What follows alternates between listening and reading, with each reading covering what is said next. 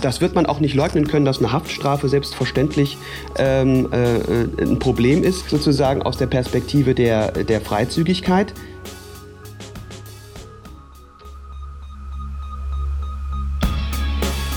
In guter Verfassung. Der Grundgesetz-Podcast. Herzlich willkommen zu einer neuen Folge von unserem Grundgesetz-Podcast in guter Verfassung hier bei Detektor FM. Bei mir in unserer kleinen, aber feinen ähm, Podcast-Küche sitzt wie immer Haie Schumacher gegenüber. Hallo. Wollen wir mal ein bisschen Stimmung verbreiten? Erklär doch mal, wie wir hier so sitzen. Ähm, also, das hier ist praktisch mein Büro. Wir sind eingerahmt von ungefähr drei, zweieinhalb bis drei Meter hohen Bücherregalen. Im Hintergrund rumort die Kaffeemaschine, weil ich im Vergleich zu modernen Menschen nicht über eine Zweikreislauf äh, italienische Super-Turbomaschine, Soll man so arbeiten? über das gute alte Krups-Modell verfüge. Ähm, wir blicken hinaus auf einen Schöneberger Hinterhof. Dazu muss man wissen, dass dieses Haus aus dem 19. Jahrhundert stammt, also von 1800 irgendwas, mit einer sehr, sehr breiten Hofdurchfahrt. Warum? Weil damals die Pferdefuhrwerke mit den, mit den Löschwassertrommeln, äh, die mussten da durchpassen. Einfach aus Brandschutzgründen. Brandschutz ist ja in Berlin ein Riesenthema, bis heute zum, zu unserem Flughafen. Ja, und wir sitzen hier, gucken uns äh, wohlwollend an und haben, ich finde, vergleichsweise wenig Hilfsmittel.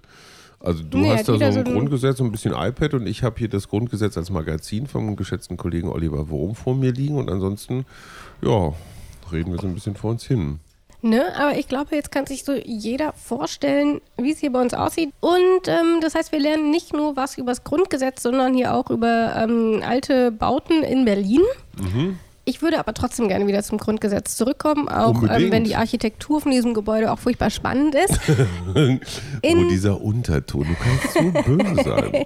In dieser Folge sprechen wir über Artikel 11. Und in Artikel 11 geht es um die Freizügigkeit. Ähm, was das alles bedeutet, darüber werden wir so in den nächsten 30 bis Mhm. Es hat nichts 60 mit Minuten Nudisten quatschen. zu tun. Ich Nein, finde, Freizügigkeit klingt immer so nach FKK-Zwang. äh, das ist es nicht. Das ist so nicht im Grundgesetz verankert. Ähm, was, interessant. Mhm. was da alles darunter fällt. Ähm, das erklärt uns ja immer gerne und ausführlich ein Verfassungsjurist oder eine Verfassungsjuristin.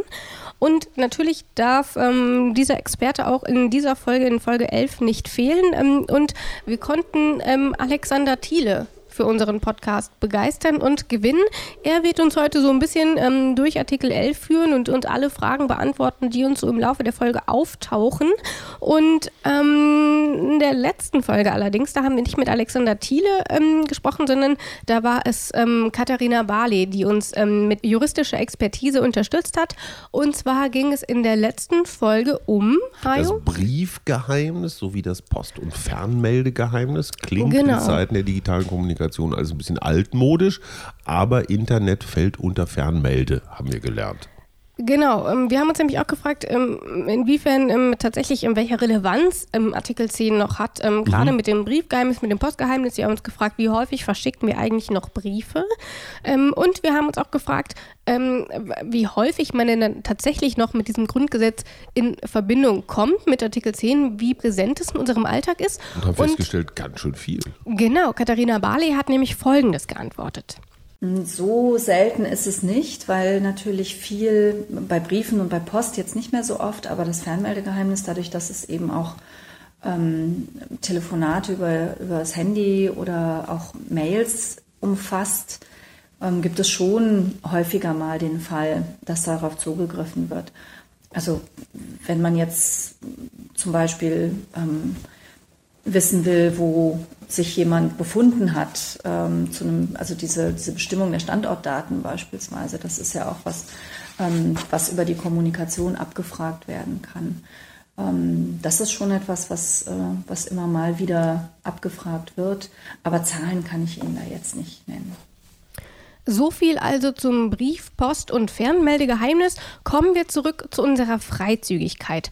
Und ähm, wie immer, ähm, wie wir es hier in unserem Podcast machen, wir ähm, erklären den Hörern erstmal kurz, worum es überhaupt geht, was eigentlich wortwörtlich in diesem Artikel steht. Und ähm, wie immer ähm, präsentiert das ähm, meine werte Kollegin Isabel Wob, die hier für alle Einspieler verantwortlich ist. zu Artikel 11 erklärt sie uns Folgendes. Absatz 1 alle Deutschen genießen Freizügigkeit im ganzen Bundesgebiet. Ähm, ich bin ehrlich gesagt ein klein wenig verdattert, weil mhm. hätte ich Grundgesetzartikel aufzählen müssen, wäre dieser ganz bestimmt nicht dabei gewesen. Wieso?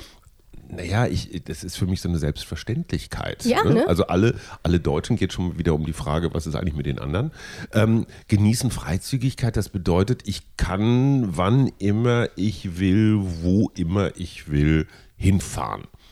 Ne? Also mich, mich frei bewegen. So würde ich es jetzt auch verstehen. Ähm, und das finde ich unfassbar selbstverständlich. Ähm, zeigt natürlich auch wieder, äh, äh, wie, wie gut es uns geht. Das ja. war jetzt der mütterliche Einwurf.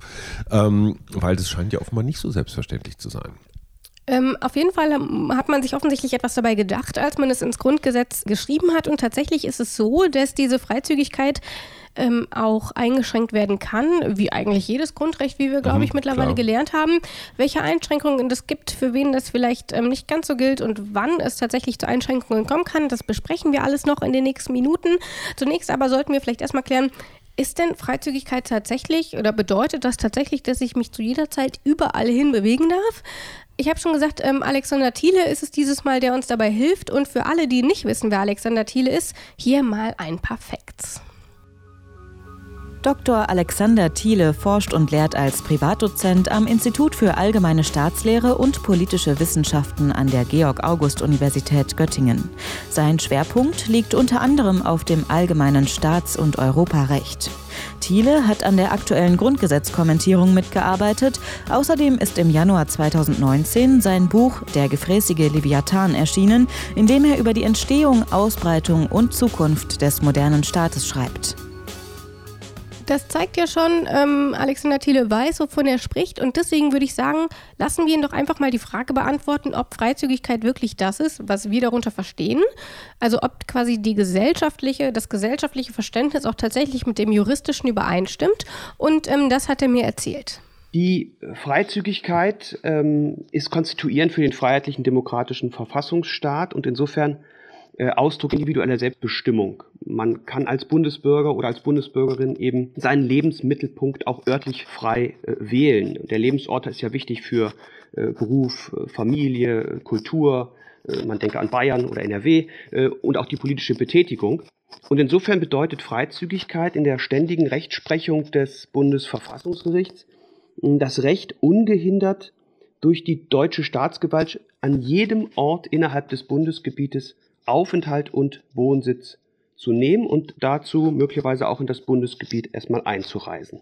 Also da lagen wir ja diesmal Gold richtig. Ist ja nicht immer der Fall. Aber ähm, hier würde ich das schon so verstehen, oder? Ja, ich habe jetzt mal so zwei Fragen, wenn ich, äh, sag ich mal, in einer Gegend wohne, wo ganz wenig Arbeitsplätze ja. bereitstehen, hohes Maß an Arbeitslosigkeit. Und es gibt eine andere Gegend in Deutschland, wo das, was ich kann, gesucht wird.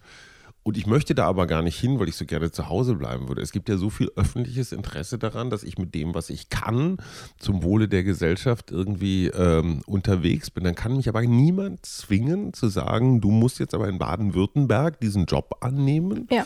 ähm, sondern wir als Staat finanzieren dir deine Arbeitslosigkeit. Ich sage jetzt einfach mal in Schleswig-Holstein. Ähm, und hast ein Recht darauf, dass dir deine Arbeitslosigkeit in Schleswig-Holstein finanziert wird, obwohl es einen Arbeitsplatz für dich in Baden-Württemberg gäbe. Erste Frage, ist das okay so? Zweite Frage, ist Freizügigkeit, also ich darf das überall hinfahren, auf der anderen Seite muss mir der Staat das auch ermöglichen. Also, ganz praktische Frage, äh, muss der Staat überall da eine Straße hinbauen, wo ich hin will. Ja. Oder eine Bushaltestelle oder ein Flugplatz oder weiß der Geier irgendwie sowas. Das heißt, kann ich hieraus auch so eine Art Grundrecht auf Transport, nicht Freiheit, nicht Kostenlosigkeit, aber auf Transportmöglichkeit ableiten.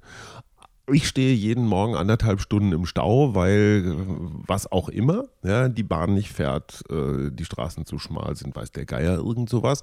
Kann ich jetzt den Staat in Anspruch nehmen und sagen, hey lieber Staat, du gewährst mir zwar das Recht auf Freizügigkeit, aber praktisch ähm, kann ich es nicht wahrnehmen. Also kann man daraus auch eine Pflicht ableiten, eine das, Staatsverpflichtung? Das ist tatsächlich eine Frage, die ähm, häufig diskutiert wird, um, wenn es darum geht, ob Mobilität eine der Grundversor äh, zur Grundversorgung gehört, muss der Staat mir das entsprechend bereitstellen. Mhm. Eben äh, im ländlichen Raum muss mhm. er dafür sorgen, dass da eine Zuverbindung ist, solch was. Genau. Ähm, das ist durchaus eine umstrittene Frage. Ähm, ich würde mal behaupten, dass man sie vielleicht auf Artikel 11 nicht wirklich ähm, zurückleiten ich, kann. Das ich heißt, ich habe nämlich erstmal ähm, nur das Recht, mich zu bewegen. In, inwiefern ich das mache, ähm, ist die eine Sache. Und die mhm. zweite Frage, und da werden wir auch gleich noch bei den Beschränkungen drüber sprechen, ist natürlich auch, inwiefern ähm, es vielleicht Gründe gibt, warum ich dann praktisch doch nicht so frei bin. Mhm. Ähm, mhm. Weswegen ich dann nicht meinen Wohnsitz verlege, obwohl ich es mhm. gerne möchte, weil es mir zu teuer ist oder ähnliches. Mhm. Das sind nochmal ganz praktische Fälle, ähm, wo die ähm, Freizügigkeit dann für mich ganz persönlich eingeschränkt wird, aber tatsächlich hindern tut mich der Staat daran ja nicht. Mhm. Ähm, Nur wie ich, damit, wie, wie ich dann mein tägliches Leben ausgestalte, das ist mein Problem. Genau. Oder so ungefähr ja. würde ich das doch mhm. behaupten. Ähm, ich möchte trotzdem nochmal, auch wenn wir da regelmäßig drüber sprechen, es gibt ja Leute, die nicht jede Folge hören. Was ein Fehler warum ist. Warum auch immer. Aber ähm, deswegen möchte ich doch, doch nochmal ähm, darauf eingehen, dass es sich auch bei Artikel 11 um ein deutschen Recht handelt. Und da könnte man ja meinen, das gilt für alle Deutsche, mhm. so wie es hier auch steht. Mhm. Dass das aber tatsächlich so dort reingeschrieben wurde, war tatsächlich auch ein historischer Kampf. Und ähm, Alexander Thiele ist derjenige, der uns das nochmal ein bisschen genauer erklärt, was damals eigentlich diskutiert wurde. War das zu Zeiten der vier, vier Sektoren? Ist jetzt aber nur so eine Spezialfrage. Lass, lass es uns abwarten, was Herr Thiele dazu sagt. Ähm, historisch war anfangs auch umstritten, äh, ob das eigentlich auch alle Deutschen bekommen sollten. Das war ja eine Norm, die eingeführt worden ist nach dem Zweiten Weltkrieg. Es gab unglaublich viele Kriegsflüchtlinge mit deutschem Pass. Und man hat also anfangs sogar überlegt, möglicherweise zwischen den bereits Ansässigen und den Zuziehenden noch zu unterscheiden und nur Ersteren das Recht zu, zu gewähren. Carlo Schmid, äh, bedeutender, ähm, bedeutendes Mitglied im äh, Parlamentarischen Rat, hat sich aber dann auch für diese letzte äh, weite Fassung stark gemacht, dass also bei den Deutschen nicht differenziert wird. Aber Ausländer haben dieses Recht äh, nicht. Ähm, sie sind dadurch nicht rechtlos, aber dieses konkrete Recht steht ihnen nicht zu. Interessant. Wie immer, wenn es um die deutschen Rechte geht, ähm, bleibt aber auch immer die Möglichkeit, sich wieder über den Umweg von Artikel 2 mhm. doch auf das Recht beziehen zu können. Und insbesondere bei den EU-Ausländern mhm. ist das ja nochmal ein gesonderter Fall, ähm, weil die Freizügigkeit in der kompletten ähm, Europäischen Union ist ja ein ganz wichtiger Pfeiler der Europäischen Union. Raum, genau. Und, und mhm. deswegen geht man mittlerweile in der heutigen Rechtsprechung davon aus, dass natürlich auch, aus, ähm, auch EU-Ausländer, also alle, die in mhm. der Europäischen Union wohnen, ähm, auch in Deutschland sich auf dieses Recht berufen dürfen, eben mhm. aufgrund ähm, der europäischen Richtlinien, die wir dort eben haben. Finden wir völlig okay, oder? Ich finde Europa super. Also so viel Statement kann ich hier, glaube ich, lassen. Jo. So viel also dazu. Aber und, da fällt ähm, mir gerade, Entschuldigung, mal ein ganz anderer Punkt ein, nämlich Migranten. Ja. Also Menschen, die nach Deutschland kommen und hier noch keinen, ich sag mal, belastbaren Aufenthaltstitel haben, die also ja. in der Phase der Prüfung sind oder so. Da wird doch darüber gestritten, also Stichwort Residenzpflicht, dass die an einem bestimmten Ort sein und bleiben müssen, sich, glaube ich, auch sogar melden müssen in regelmäßigen Abständen. Das heißt also, äh, für diese Menschen gilt die Freizügigkeit ausdrücklich nicht. Das stimmt und damit sind wir auch schon so ein bisschen bei Absatz 2 gelandet, denn dort steht erstmal Folgendes drin, so zur Info. Absatz 2 dieses Recht darf nur durch Gesetz oder aufgrund eines Gesetzes und nur für die Fälle eingeschränkt werden, in denen eine ausreichende Lebensgrundlage nicht vorhanden ist und der Allgemeinheit daraus besondere Lasten entstehen würden oder in denen es zur Abwehr einer drohenden Gefahr für den Bestand oder die freiheitliche demokratische Grundordnung des Bundes oder eines Landes, zur Bekämpfung von Seuchengefahr, Naturkatastrophen oder besonders schweren Unglücksfällen, zum Schutze der Jugend vor Verwahrlosung oder um strafbaren Handlungen vorzubeugen erforderlich ist. Wie ausreichend, wenn man nicht in der Lage ist, eine ausreichende Lebensgrundlage selber zu sichern. Ja. Ähm, und ähm, dadurch der Allgemeinheit daraus besondere Lasten Moment, entstehen. das steht aber nicht als für den Einzelnen, sondern in denen eine ausreichende Lebensgrundlage nicht vorhanden ist. Für den Das Einzelnen. Klingt mir sehr nach diesem, nach diesem Hungerwinter 1946, 1947, äh, wo einfach ganz, ganz viele Menschen äh, auch, auch, auch verhungert sind. Das sind ja Zustände, die können wir uns heute gar nicht mehr vorstellen.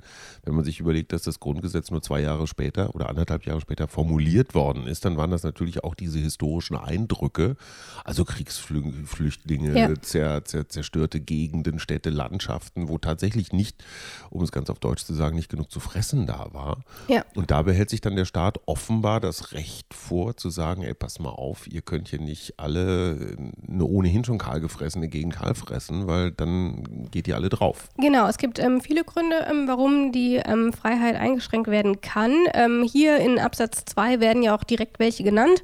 Man könnte ja zum Beispiel sagen, dass, ähm, dass sowas, ähm, wie du es genannt hast, zum Beispiel unter eine Katastrophe fällt. Mhm. Irgendwie ähm, die Ernte wurde durch extreme Hagel oder so zerstört. Ähm, da kann man das sicherlich, genau, die Ja. Seuchengefahr ist da sicherlich drin. Ähm, schwere Unglücksfälle zum Schutz der Jugend, da werden wir gleich nochmal im Detail drauf eingehen. Bleiben wir aber nochmal ganz kurz bei dem ersten Satz, wo nämlich da noch drin steht, eben die ausreichende Lebensgrundlage. Und das ist tatsächlich Mhm. eher finanziell gemeint. Das heißt, man zielt dort auf Sozialleistungen ab und die Mhm. bekommen ja zum Beispiel ähm, Asylbewerber, ähm, weswegen dort erstmal äh, diese Residenzpflicht ähm, auch ähm, argumentiert werden kann. Aber das gilt ja eben nicht nur für Asylbewerber, sondern eben zum Beispiel auch ähm, für Menschen, die Arbeitslosengeld 2 beziehen und ähnliches. Und ähm, Alexander Thiele ähm, hat dazu Folgendes gesagt, um das Ganze auch nochmal einzuordnen, weil dieses ja, ich würde es mal Problem mit den Sozialleistungen, das durchaus bekannt ist, auch in der Rechtsprechung. Ähm, und das ist auch ein Thema, womit man sich schon lange da beschäftigt. Und ähm, deswegen hier nochmal eine kurze Einordnung. Die Freizügigkeit, und das ist ja ein Punkt, der jetzt auch ähm, äh, in der Europäischen Union deutlich wird, wo es ja auch um Freizügigkeit immer geht, hat immer auch eine soziale Komponente. Denn das freie Wählen des Ortes bedeutet eben auch, dass ich an dem Ort, wo ich bin, meine Sozialleistungen bekomme. Äh, Und dass der Ort, an dem ich mich dann freiwillig aufhalte, dann auch dafür zuständig ist, mir diese Leistung zu gewähren. Also diese soziale Komponente, das Vertrauen darauf, dass ich äh, frei wählen kann, aber gleichzeitig sozial äh, überall dort, wo ich hingehe, freiwillig abgesichert bin, macht dieses Freizügigkeitsrecht ebenso äh, schwierig für ähm, äh, manche Situationen, äh, in denen man eben möglicherweise glaubt, dass es jetzt ausgenutzt werden könnte. Also, dass man an eine, einen Ort zieht, wo es mehr äh, Sozialleistungen gibt oder dass eine Gemeinde besonders beliebt ist aus irgendwelchen Gründen und dann eben völlig überlaufen ist und sich das nicht mehr leisten kann. Aus solchen Gründen muss es möglich sein, gewisse Beschränkungen vorzusehen, unter anderem für Personen, die eben Sozialhilfe oder sonstige Leistungen bekommen.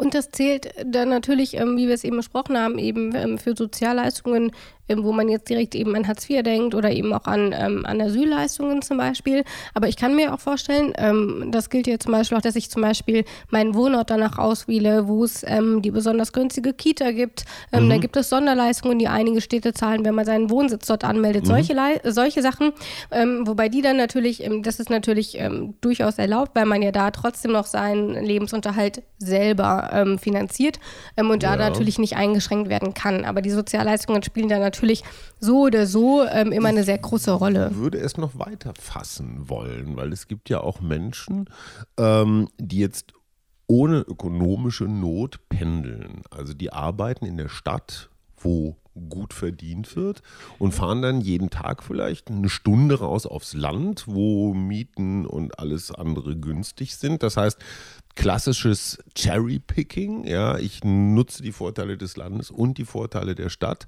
allerdings zu dem Preis, dass ich jeden Tag zwei Stunden lang pro Weg eine Stunde Genau. äh, mein CO2 in die Gegend blase. Hat jetzt der Staat das Recht, Stichwort Klimaschutz, zu sagen, pass mal auf, lieber Pendler, du darfst nicht weiter als blub, Kilometer, Stunde, sonst irgendwas von deinem Arbeitswohnort, also die Distanz darf nicht zu groß sein. Ich könnte mir vorstellen, dass das nicht mit Artikel 11 vereinbar ist. Ich kann das nicht jetzt explizit sagen. Ich Ja. würde aber schon sagen, dass das ein, ein ziemlich großer Eingriff in die Freizügigkeit wäre. Man würde den Menschen verwehren, sich ihren Wohnort und auch ihren Arbeitsort frei für den auszusuchen. Bestand des Bundes oder eines Landes zur Bekämpfung von solchen Gefahren, Naturkatastrophen und ist der Klimawandel eine Naturkatastrophe, die bekämpft werden muss? Also finde ich eine interessante Frage. Auf jeden Fall. Ähm, Kann ich hier, aber schlicht hier nicht nicht zu klären, nehmen wir auf unsere große Liste der noch zu klärenden Fragen. Genau. Ähm, ich würde aber trotzdem, obwohl wir hier wahrscheinlich nicht alle Fragen beantworten können, einfach mal ein bisschen weiterkommen, Ja. ähm, weil es gibt noch ein paar Fragen, die wir tatsächlich beantworten können. Los. Und wir haben es vorhin schon kurz angesprochen, ähm, da geht es eben zum Beispiel auch ähm, um die Einschränkungen ähm, wie eben den, den Jugendschutz zum Schutze der Jugend vor Verwahrlosung. Da geht es eben zum Beispiel darum, ähm, dass ein Richter entscheiden darf, wo ein Kind wohnt, wo es zur Schule geht, wo es sich aufhalten soll. Das sind durchaus Einschränkungen natürlich. Ähm, und mit dem äh. Schutze der Jugend, genau, sind erstmal ähm, junge Menschen unter 18 Jahren gemeint. Darüber hinaus wird es natürlich, ähm, ge- gelten da nochmal andere Regelungen. Also ich sag mal dann. auch so die klassischen Abhauer, die von zu Hause, die von zu Hause weglaufen. Ist ja auch eine Form von Freizügigkeit. Die können ja sagen, boah, ich halte zu Hause nicht mehr aus, ich hau jetzt ab. Genau, das sind Äh, sicherlich auch Fälle. auch so Aber es Fälle? geht eben auch Okay. eben darum, dass halt entschieden wird, bei wem das Kind Schick. aufwächst, solche Sachen. Alles klar. Ähm, das sind also durchaus Einschränkungen, die möglich sind. Dann haben wir die Seuchengefahr schon angesprochen, um eben zu verhindern, dass sich eine Krankheit Mhm. weiter ausbreitet. Ähm, damals, als man das ähm, gesagt hat, ähm, hatte man insbesondere noch Angst zum Beispiel vor Cholera oder Pest oder ähnlichem. Heute wäre es mhm. vielleicht ähm, Ebola oder ähnliches, dass man dann eben sagt, okay, in, einer, in einer Region ist die Krankheit ausgebrochen und Klar. deswegen dürfen dort jetzt erstmal keine Leute Keiner hinfahren rein, oder keiner raus. raus, Quarantäne. Genau, sowas Ja. zum Beispiel.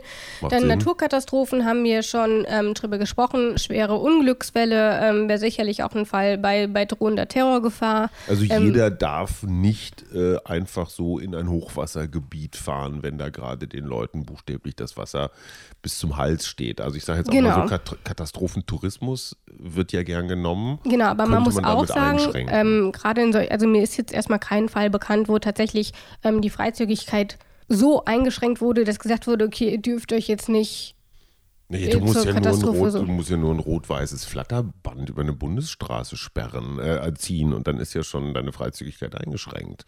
Sagt die Polizei, sie dürfen hier nicht weiterfahren, weil da vorne ist Hochwasser. Und das sind zum Beispiel Dinge, die tatsächlich diskutiert werden, inwiefern Ja. das tatsächlich ähm, die Freizügigkeit einschränkt. Da zählt natürlich auch der Platzverweis darunter, was natürlich schon erstmal eine Einschränkung ist. Ähm, aber wahrscheinlich auch eine der weniger gravierenden, würde ich behaupten. Ähm, eine der größer gravierenden ähm, Einschränkungen ist natürlich die Haft. Und dort wurde natürlich auch lange diskutiert, inwiefern die Haft mit dieser Freizügigkeit ähm, vereinbar ist. Und ähm, Alexander Thiele sagt dazu Folgendes. Das wird man auch nicht leugnen können, dass eine Haftstrafe selbstverständlich ähm, äh, ein Problem ist, sozusagen aus der Perspektive der, der Freizügigkeit. Ähm, darüber hinaus wird man sagen müssen, dass äh, die Freizügigkeit ähm, quasi eingeschränkt werden darf, auch in den Fällen, wo man sich durch eine Straftat ähm, dem Strafanspruch des Staates sozusagen unterwerfen muss. Ähm, natürlich ist das ähm, ein, ein Bereich, wo die Freizügigkeit eingeschränkt ist und es wäre auch seltsam, wir würden das sicherlich etwas seltsam finden, wenn der äh, Straftäter sozusagen zum Verfassungsgericht laufen könnte und dann gestützt auf Artikel 11 wieder auf den freien Fuß gesetzt wird. Das äh, selbstverständlich greift es an der Stelle sozusagen soweit nicht. Das heißt, es gibt schon Einschränkungen, ähm, mir aber, fällt ja noch was anderes einfällt. ein. Meine Frau, meine Frau ist ja Psychologin, die hat mal ein Buch geschrieben über Stalking, also über, Mhm. ich sag mal zum Beispiel Fans oder so, die ihrem Star immer hinterherreisen und Ja. den bis aufs Hotelzimmer oder so. Gibt es aber auch im, ich sag mal so im täglichen Leben, äh, auch ohne Promis, wo dann meinetwegen ein ähm, ein Partner äh, äh, sich zu Unrecht äh, abserviert fühlt Ja. oder so und dann meistens einer Frau das Leben zur Hölle macht. Da gibt es tatsächlich äh, gerichtliche Möglichkeiten, äh, ich, ich weiß nicht, wie das juristisch genau heißt, aber so ein Annäherungsverbot. Genau, ich glaube, also wenn ich dein Ex-Partner bin, der dir das so Leben zur Hölle 30 macht. Meter darfst du dich Genau, so eine Art, auch Ja, bei häuslicher, also auch bei häuslicher Gewalt zum Beispiel. Ne? Wenn, wenn, wenn ein ja auch wieder meistens Mann zu, zu Gewalt gegen Frau und Kind neigt oder sowas, dann darf der sich auch nicht näher als bis. Eine einstweilige Verfügung. Ach so, die Verfügung. So, die habe ich ja, gemeint. Eine einstweilige Ähm, das sind Verfügung. sicherlich auch Dinge, ähm, die Ja. einen natürlich nochmal in der Freizügigkeit einschränken. So. Ähm, ist aber sicherlich was, ähm, was sich hier auch mit dem Grundgesetz vereinbaren lässt, würde ich behaupten. Aber jetzt, Insbesondere dann mhm. natürlich auch nochmal, ähm, wir, wir sprechen immer wieder darüber, wie verwoben die Grundrechte sind. Ähm, da wäre eben Artikel 2 auch nochmal, ähm, wenn du mich stalkst, schränkst du mich in meiner Freiheit an. Genau. Also auch hier ähm, lässt sich das wieder relativ gut begründen. was mir allerdings aufgefallen ist, ein Wort, das hier noch gar nicht gefallen ist. Alexander Thiele hat vorhin in unserem ersten Ton von ihm darüber gesprochen, dass mit Artikel 11 auch die Einreise Einreise geregelt wird. Mhm. Von der Ausreise ist aber nirgends die Rede. Und da frage ich mich, ähm, darf Ach. ich denn das Land auch verlassen? Ich, weil im Absatz 1 steht, ich darf mich im ganzen Bundesgebiet aufhalten mhm. und ich mhm. darf mich bewegen. Aber darf ich auch raus? Das steht hier gar nicht. und so lange wie ich will. Okay. Eben, das steht ähm, gar nicht. Was sagst also du denn? Was ich meine, äh, raus heißt ja, also Herbert Wehner hat gesagt, wer rausgeht, muss er wieder reinkommen. Ähm, du, du, kannst ja nicht ins Niemandsland reisen. Das heißt, wenn du jetzt, egal ob du jetzt nach Dänemark, nach Burkina Faso, ja. nach Thailand oder nach Nordkorea reist, wirst du ja automatisch mit deren Einwanderungs-, Freizügigkeits-, äh, Aufenthaltsregeln ähm, konfrontiert. Und dann ja. kriegst du ein Visum. Oder klar, im, im EU im EU-Gebiet kein Problem. In allen anderen Ländern ist es irgendwie geregelt. Ja. In Thailand kriegst du, glaube ich, vier Wochen oder irgendwie sowas. Ähm, das heißt also, äh, das kann der Bundesrepublik eigentlich egal sein, weil darum kümmern sich ja die anderen. Fast. Sagt der Laie. Ähm, Was sagt der Experte? Ich, ich, musste widersprechen. Hm. und zwar ähm, möchte ich auf eine bestimmte Entscheidung hinaus. Das ist die mhm. sogenannte mhm. Elfes-Entscheidung. Mhm. Ähm, die ist ganz, ganz wichtig. Die wird wahrscheinlich in allen Jurastudiengängen durchgekaut. Mhm. Ähm, man kann sie unter Artikel 2 Grundgesetz fassen. Man mhm. kann sie aber auch ähm, mit Artikel 11 in Verbindung bringen, was wir jetzt tun. und was Elfes? Elfes-Entscheidung. Ah, genau. Und was es mit der Elfes-Entscheidung auf sich hat, das würde ich sagen, das lassen wir uns einfach mal kurz erklären und hören mal rein. Das Elfes-Urteil geht auf Wilhelm Elfes zurück. Der war ein deutscher Politiker, erst im Zentrum, später in der CDU, die er auch mitgegründet hat. Zufrieden ist Elfes zum damaligen Zeitpunkt mit der Politik der Bundesregierung aber nicht. Besonders die Westintegration unter Adenauer führt letztendlich zu einem solchen Zerwürfnis, dass Elfes 1951 aus der Partei ausgeschlossen wird. Er engagiert sich aber auch weiterhin im Bund der Deutschen gegen die Westpolitik der Regierung. 1953 schließlich will Wilhelm Elfes zu einem Kongress im Ausland reisen und auch dort seine Meinung zur Politik in Deutschland kundtun. Die Verlängerung seines Reisepasses wird allerdings verwehrt und Elfes kann nicht ausreisen. Grund für die damalige Ablehnung sind die vorangegangenen kritischen Äußerungen des Politikers. Elfes erhebt Klage, scheitert jedoch mehrmals, auch vor dem Bundesverwaltungsgericht. Und auch die Verfassungsklage bleibt ohne Erfolg. Am 16. Januar 1953 entscheidet das Bundesverfassungsgericht gegen die Klage auf Ausreise. Das Bundesverfassungsgericht begründet die Ablehnung der Klage so. Der Beschwerdeführer meint, Paragraph 7 Absatz 1a des Passgesetzes vom 4. März 1952 sei nichtig, weil hier das in Artikel 11 Grundgesetz gewährleistete Recht zur freien Ausreise unzulässig beschränkt werde. Das trifft nicht zu.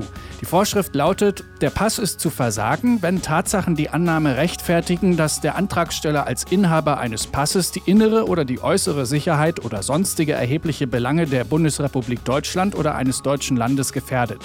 Artikel 11 Absatz 1 Grundgesetz gewährleistet die Freizügigkeit im ganzen Bundesgebiet. Schon dieser Wortlaut spricht nicht dafür, dass auch ein Grundrecht auf freie Ausreise aus dem Bundesgebiet gewährt werden sollte. Eine Einschränkung der Ausreisefreiheit ist also durchaus möglich.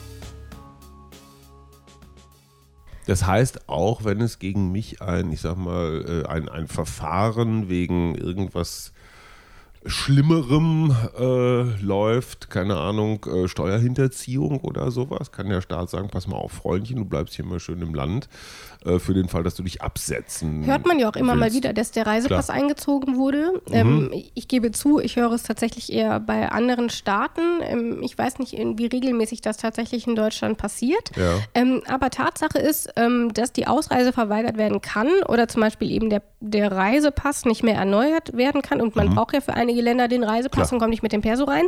Ähm, und ähm, das Verfassungsgericht hat das ähm, so begründet, und zwar, ich zitiere, wenn Tatsachen die Annahme rechtfertigen, dass der Passbewerber die innere und äußere Sicherheit oder sonstige erhebliche Belange der Bundesrepublik Deutschland gefährdet. Mhm. Das heißt, Steuerpflicht, ich habe Steuerschulden in Millionenhöhe, da kann der Staat schon draus. Ähm, oder eben, ähm, wie es eben auch im Fall Elfes war, ähm, mhm. dass er eben diese regierungskritischen Äußerungen getätigt hat ähm, und man eben verhindern wollte, dass er das im Ausland tut. Hat mich tatsächlich überrascht, diese aus Entscheidung. Dem Ausland nach innen agitiert. Genau, und ich fand das schon überraschend. Ich, ich hatte das heißt, nicht damit gerechnet, dass das verwehrt werden darf. Die Ausreise verwehren, wenn er, ich sage jetzt einfach mal aus der Schweiz heraus, die deutsche demokratische Grundordnung unterhöhlen will? Okay, ich würde ja Reichsbürger immer ausreisen lassen. Äh, ich würde es dann mit der Einreise ein bisschen schwieriger machen. Ähm, genau, aber auf jeden Fall das zu Interess Also was mir, das vielleicht nur in Klammern, was mir echt was ich interessant finde, ist, dass, dass die Reichsbürger, egal was man von ihnen hält, aber dieses Grundgesetz an wirklich an vielen Stellen echt auf die Probe stellen. Ja, das ähm, haben wir, glaube ich, mit vielen Gruppen in Deutschland. Ja. Ja. Gut. Aber spannend. Wieder was ja. gelernt, oder? Absolut. Ich werde dich in der nächsten Folge abfragen, was du noch so von der Elfes-Entscheidung oh, weißt. Gucken wir mal. Ich finde, wir machen jetzt, ich finde auch, wir, wir haben jetzt, wie viel? Elf haben wir, ne? Ja. Elf und Elfes, keine blöden Wortspiele. Wir könnten ja mal irgendwann, könnten ja irgendwann mal eine Podcast-Folge äh, zum Thema so Quiz, was wissen Sie noch? Und dann Punkte vergeben. Und wir könnten ein von Katharina Barley signiertes Grundgesetz verlosen. Ich werde es mal anfragen. Es wird ja auf jeden In Fall. In der Quizabteilung. Es wird ja auf jeden Fall, nachdem wir unsere 100 Folgen zum Grundgesetz gemacht Nur haben. Noch wir hatten, 89. Wir hatten eine kleine Teaserfolge ganz am Anfang, die lief am 3. Januar bei uns. Mhm. Und es wird auch am 3. Januar im folgenden Jahr nochmal eine kleine Was haben wir eigentlich gelernt Folge geben. Oho. Ich glaube, das können wir schon mal ein bisschen verraten und vielleicht baue ich da ein Quiz rein und dann stelle ich dir mal ein paar Fragen. Das ist so, so, so über das ganze Jahr.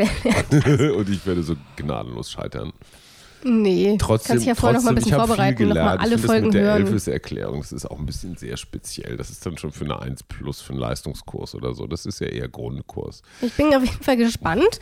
Die Frau, ähm, die das alles vorbereitet und diesen ganzen, dieses Ganze alle zusammen organisiert und schneidet und äh, in meine kleine Wohnküche gereist kommt, damit wir quatschen können. Das ist übrigens Rabea Schlotz äh, und ich bin ihr extrem dankbar für diesen ganzen, ich sag mal, Kleinkram, den man gar nicht so sieht, den sie alles, vor allen Dingen auch hinterher den ganzen Unsinn wieder rausschneiden, den ich erzähle. äh, vielen Dank dafür, liebe Rabea. Ich finde, das ist, hat den deutschen Podcastpreis verdient. Das macht mir auf jeden Fall viel Freude. Gibt's ich komme gerne hierher. Podcastpreis überhaupt? Ja. Oh, okay, aber es super. ist ein Hörerpreis. Ah, ja, also Kommt Hörer. An, ob du da so punkten kannst. Ja. In der nächsten Folge geht es dann auch um die Berufsfreiheit. Die ist ja mhm. tatsächlich so ein bisschen verwoben, würde ich sagen, mit der Freizügigkeit. Wir Absolut. haben ja heute auch schon über mhm. die Berufswahl gesprochen und unterstützen. Darf ich eigentlich auch wählen, unter, fällt unter Berufsfreiheit, dass ich frei von Berufen bin? Also darf ich mich dazu entscheiden, keinen Beruf auszuüben, zu erlernen oder so? Ja, dann kriegst du halt Hartz IV. Naja.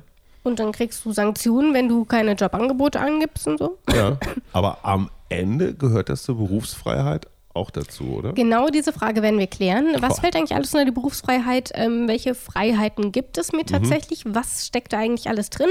Joachim Bieland ähm, wird uns da ein bisschen helfen. Guter Mann. Und ähm, damit würde ich sagen, haben wir eigentlich alles getan. Willst, möchtest du noch was loswerden? Ja, wir haben wieder ordentlich durchgewischt, wie das so heißt. Ich finde es schön, dass du das jetzt jede Folge sagst. Ja, bis zum nächsten Mal. Tschüss. Tschüss. In guter Verfassung. Der Grundgesetz-Podcast.